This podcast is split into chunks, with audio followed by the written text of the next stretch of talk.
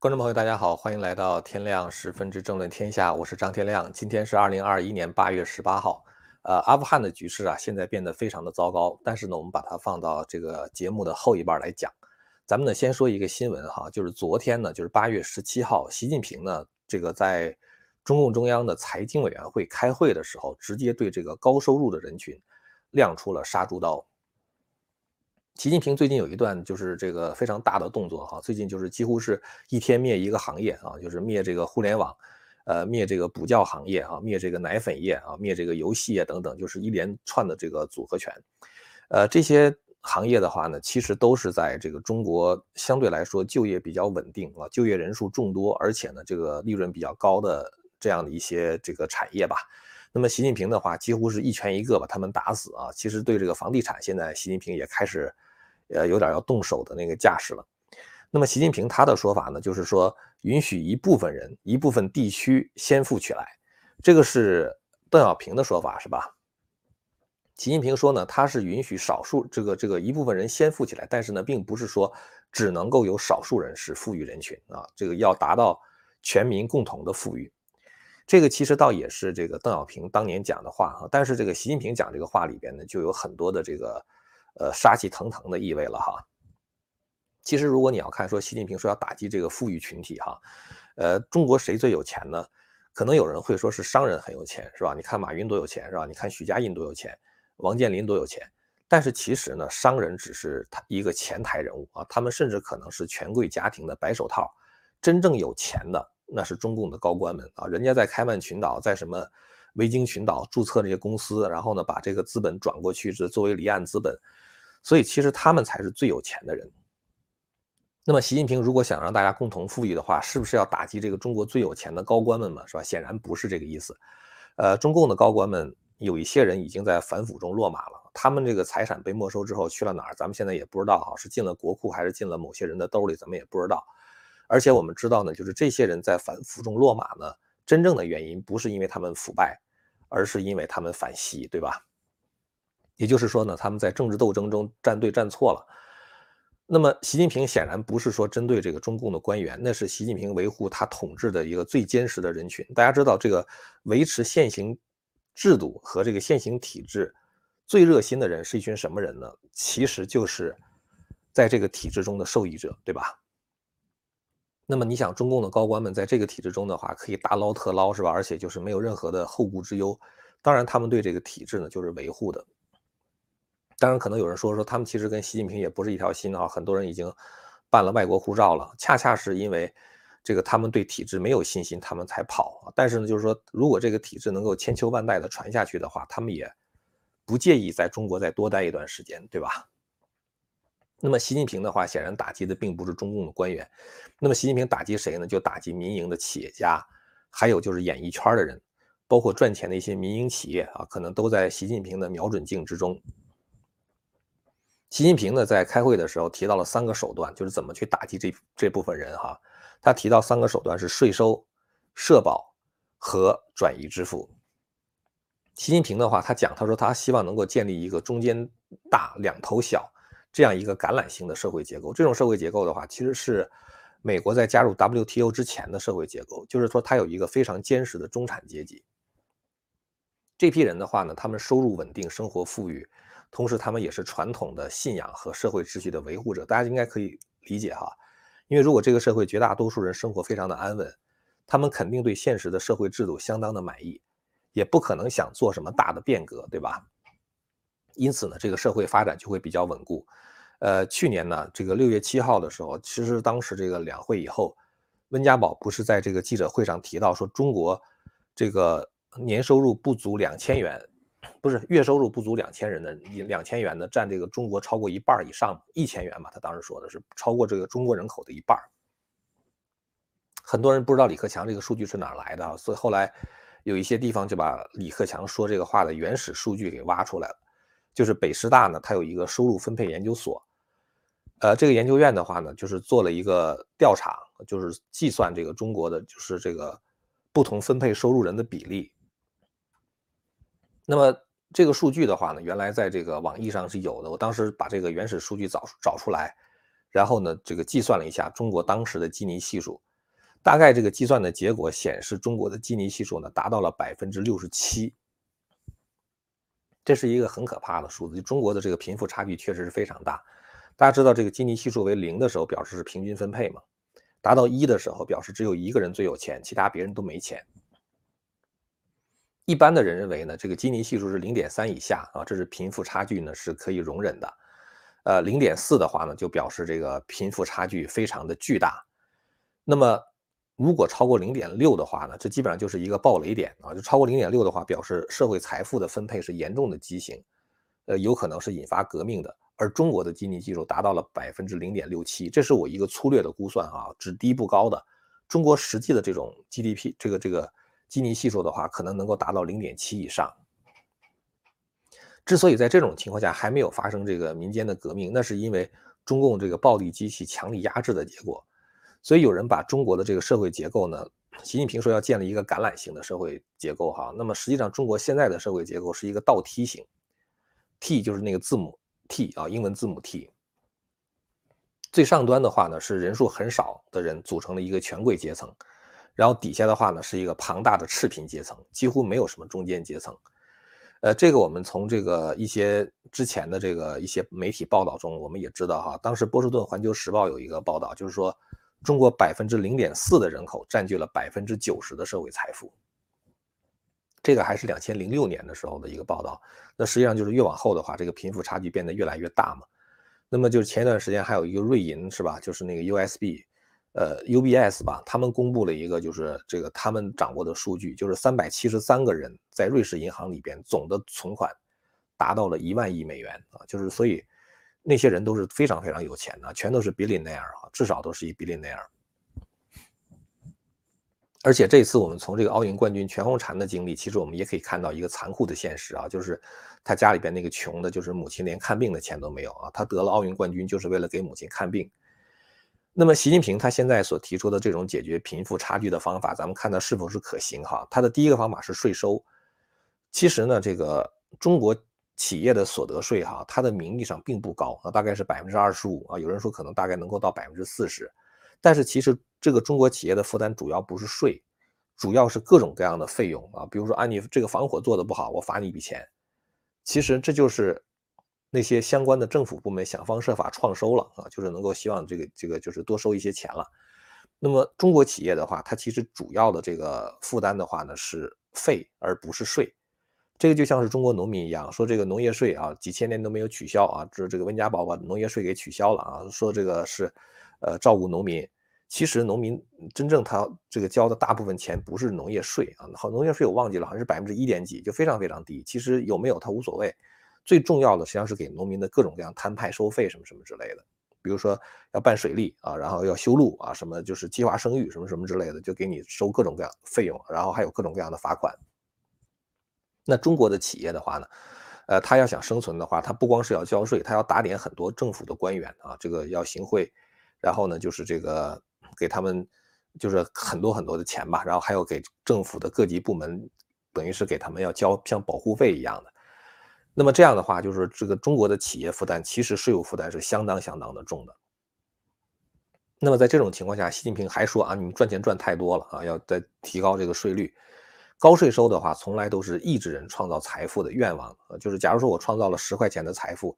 六到七块钱都交给了那些不劳而获的人，是吧？那我就没有创造财富的动力了。那我达到一定收入程度之后的话，就可以躺平了，对吧？所以习近平想通过这种税收进行二次分配的想法是违反经济规律的。而且你会发现中国的二次分配和西方国家的二次分配是不一样的。西方国家它是把富人的税收过来干什么呢？补贴给穷人，是吧？给穷人发福利。但中国正好是二次分配是反过来的，它是把穷人的钱收上来给富人发福利。你说这个他怎么穷人收钱给富人发福利？对，因为中共养活了很多党这个官员，党的官员，这党的官员的话，他们的那些福利待遇都是从穷人身上搜刮来的。穷人交了钱，他们看病的时候的话，这个这个保险很多就不不 cover 嘛，就是就是他们没有办法去报销他们的费用。呃，就像是全红婵的母亲是吧？那肋骨折了，完了之后的话，你应该是说，呃，保险公司应该能够负担是吧？不是，他交了大量的钱，交了大量的税，可是呢，政政府不管他的医疗。政府把这样穷人的钱收上来给谁了呢？给中共的各级高干。所以你看那个中共省部级高干，他那个他那个疗养的钱，每年免费医疗的钱呢，旅游的钱，那简直是多得不得了。中国的省部级干部的话，就是他每年休假的时候，一个人可以带整个全家出行，而且全部都是头等舱，就类似于这种，然后吃住的那个标准都非常非常的高。所以中共的这种二次分配，他通过税收的话，他反而是把穷人的钱收上来，然后给富人用。所以这就是习近平他想通过税收进行二次分配，不可能这个缩小贫富差距的这个一个原因嘛。现在习近平呢又提出了一个叫三次分配，呃，他提到这个转移支付的话，就属于三次分配。什么叫三次分配呢？三次分配就是说，你该挣的钱也挣到了，这是一次分配哈，根据你的贡献和效率来给你发工资啊，这就是一次分配。然后的话，税收的话是二次分配啊，把挣钱挣太多的人钱给那个穷的人。三次分配的话呢，就是基于道德的力量，通过个人自愿的捐赠，把财富从富裕人群向这个低收入人群流动啊，这就是就是叫三次分配。但这里边一个问题呢，就是所谓三次分配的话，它是基于捐赠的。而捐赠的话呢是自愿的，既然是自愿的，那么政府就不应该介入这种捐赠的行为。我跟大家说说美国这个情况哈，美国的话呢，它的慈善捐款是通过非政府组织，也是非盈利组织来完成的，就是非政府组织叫 N G O 嘛，非盈利组织叫 N P O 哈 （Non-Profit Organization）。在一个正常的社会里边，政府的权力是有边界的，那政府比如说管国防啊，政府管这个外交啊，政府管这一些比如公共道路建设什么什么之类的，就是一个政府它的权力的边界是有限的，它只管有限的事情。那么还有大量的其他别的事情政府是不能管，那么那些事情的话由谁来管呢？在美国的话，那就是这个由民间自治啊，就是由民间来管。比如咱们成立一个行会啊，咱们成立某一个这个这个商会啊，或者是咱们成立一个什么这个就是非盈利的公司啊。那么在美国的话呢，这样的非盈利公司就是 non-profit organization 哈，有一百五十万之多。你想想，美国三亿人，有一百五十万个这样的非盈利公司，遍布美国五十个州。这些非盈利公司干什么呢？他们就管那些政府不管的事儿啊，比如说，呃，咱们觉得这个传统艺术啊，比如说美国的传统艺术啊，芭蕾舞啊，这个交响乐呀，不太景气是吧？那很多人芭蕾舞团的话可能无法维持，可是这个艺术本身的话，它确实是需要钱啊，然后呢，那么可能有的人的话呢，他就对这个传统的艺术非常感兴趣。比如说我，假如说我是一个亿万富豪，那么这个时候的话，我想支持传统艺术啊，支持芭蕾舞啊，支持传统交响乐啊，或者比如说支持中国古典舞。但是我自己本人又不懂，怎么办呢？我就拿出一笔钱来，这笔钱的话呢，给懂的人去管。那么这懂的人的话呢，他们就建立一个非盈利公司，他们可以通过比如说这个艺术的演出。啊，或者比如说这个造剧场、租剧场啊，或者通过一些其他别的卖一些商品之类的话，能够赚一些钱，对吧？但是呢，对于这样的非盈利公司，它赚的钱其实只占它收入很少的一部分，通常来讲的话是 百分之三十到四十， 也就是说非盈利公司的话呢，它 百分之六十到七十 的钱并不来自于它出售它的服务啊，或者是出售它的这个呃这个这个这个产品，而是来自于什么呢？而是来自于慈善性的捐款。那慈善性的捐款的话，就来自于那些有钱的人。这个美国有很多很多有钱的人啊，他们这个每年他是有一笔钱，他是必须要花出去的啊，就是，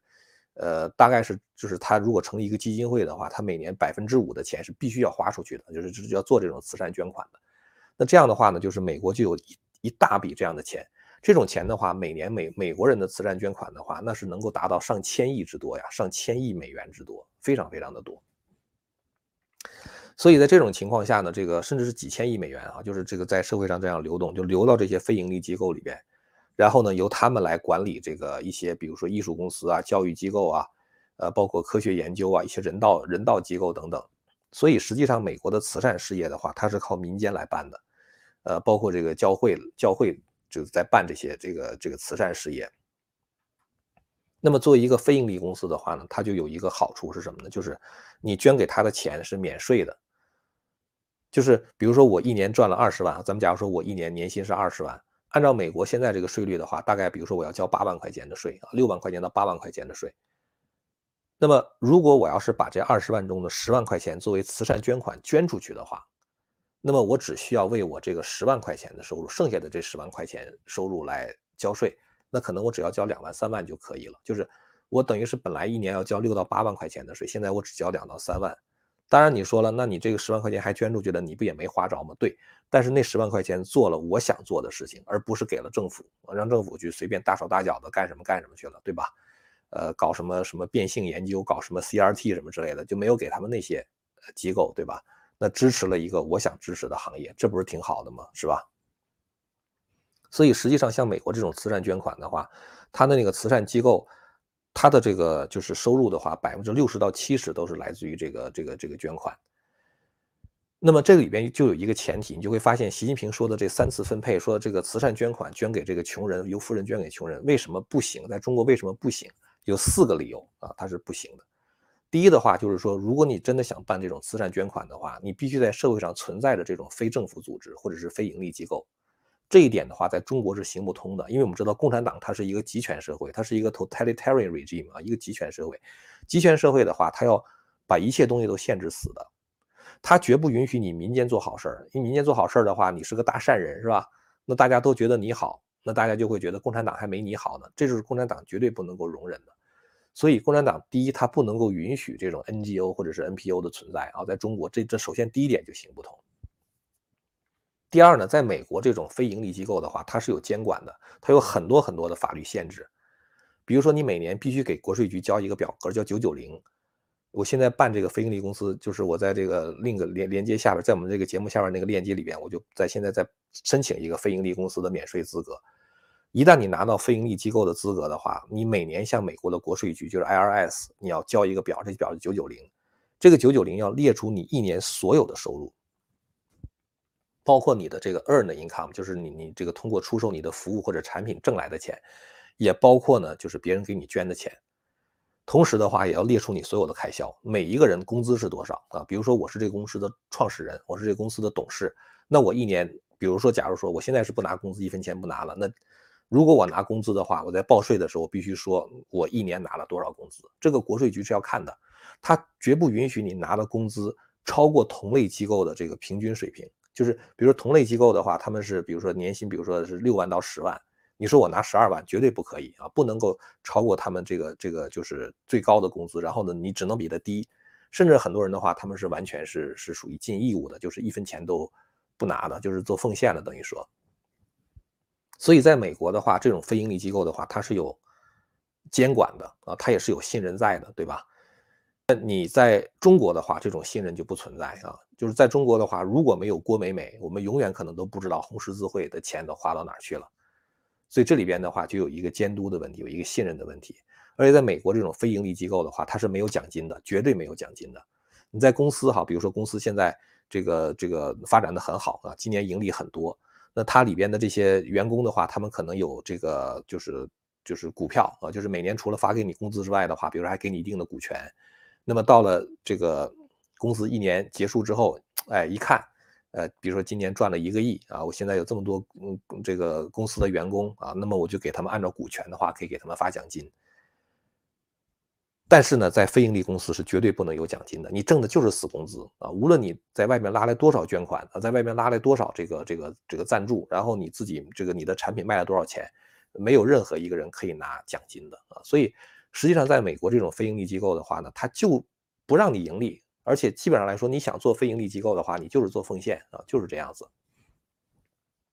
所以你你要说在美国，我我比如说我在美国哈，我说我现在在帮助一个非盈利机构做什么事情，别人都觉得你这人很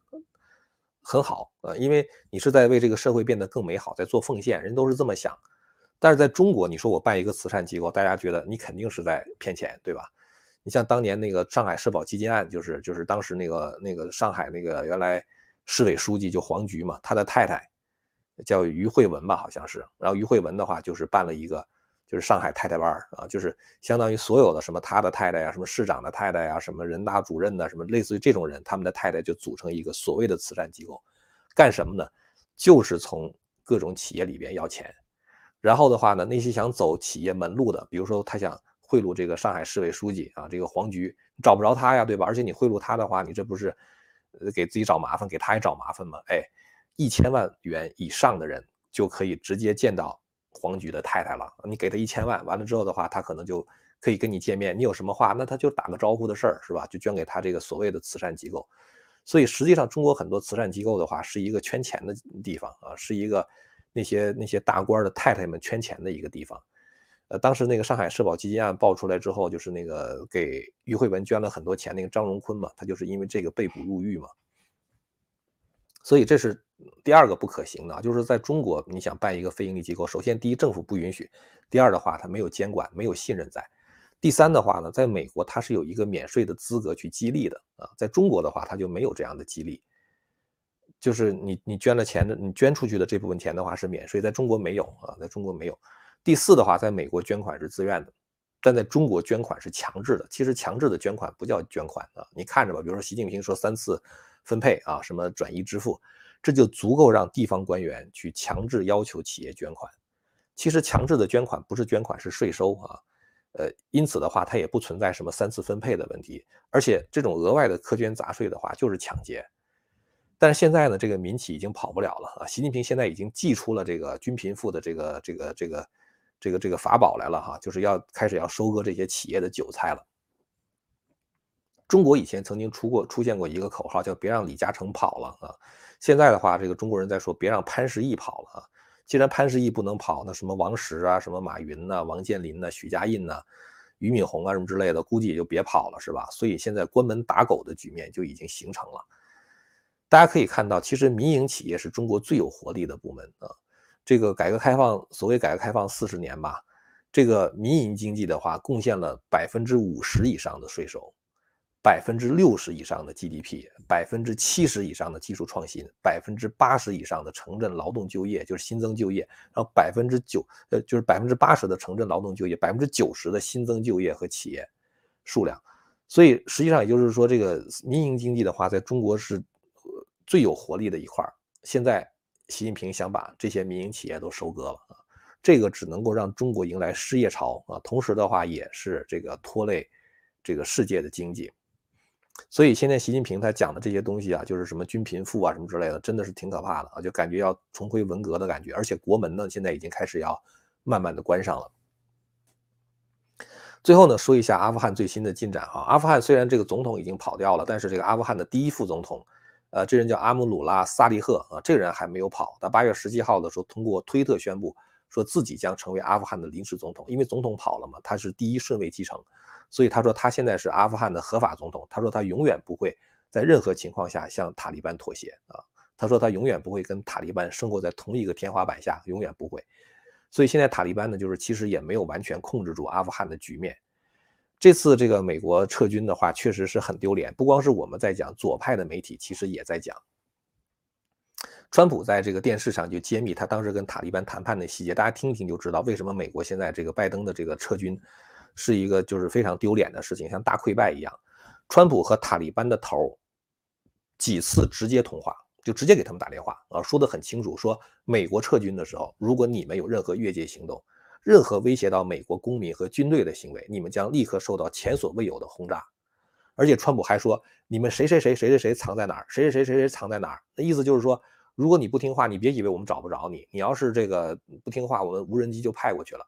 完了之后，他就问塔利班的头说，你们听懂了没有？直到塔利班的头说听懂了为止。所以就是说，如果是川普当总统的话，他们撤军的时候，塔利班是绝对不敢轻举妄动的。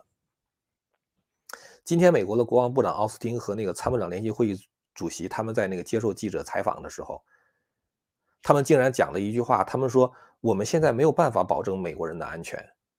然后说美国人，你们要想离开这个阿富汗的话，你们就到飞机场去吧，至于说你们怎么去飞机场，能不能安全的到飞机场，这事我们管不了。哎呀，这个事情实在是太丢脸了。我觉得美国哪怕是就是派军队进去重进喀布尔，你都可以把这些人接出来，但是呢他们说我们现在没办法，这这实在是太丢脸了这事儿。再有一个的话呢，川普说他的撤军计划实际上是分成三步走的。第一步的话是把普通民众、非军事人员和帮助过美国的阿富汗人先撤出来，比如说给美国人当翻译的阿富汗人啊，先撤出来，这些是平民嘛，他们是最弱小的，他们是最危险的，把他们先撤出来。第一步撤人，第二步撤什么呢？撤武器装备，那些新式武器绝不能留在阿富汗，落到恐怖分子的手里，这是他的第二步。第三步，最后才撤出军队。只要军队还在，当撤出普通民众和撤出这个武器装备的时候，塔利班是不敢轻举妄动的，对吧？而川普的话正好反过来，他先把军队撤了，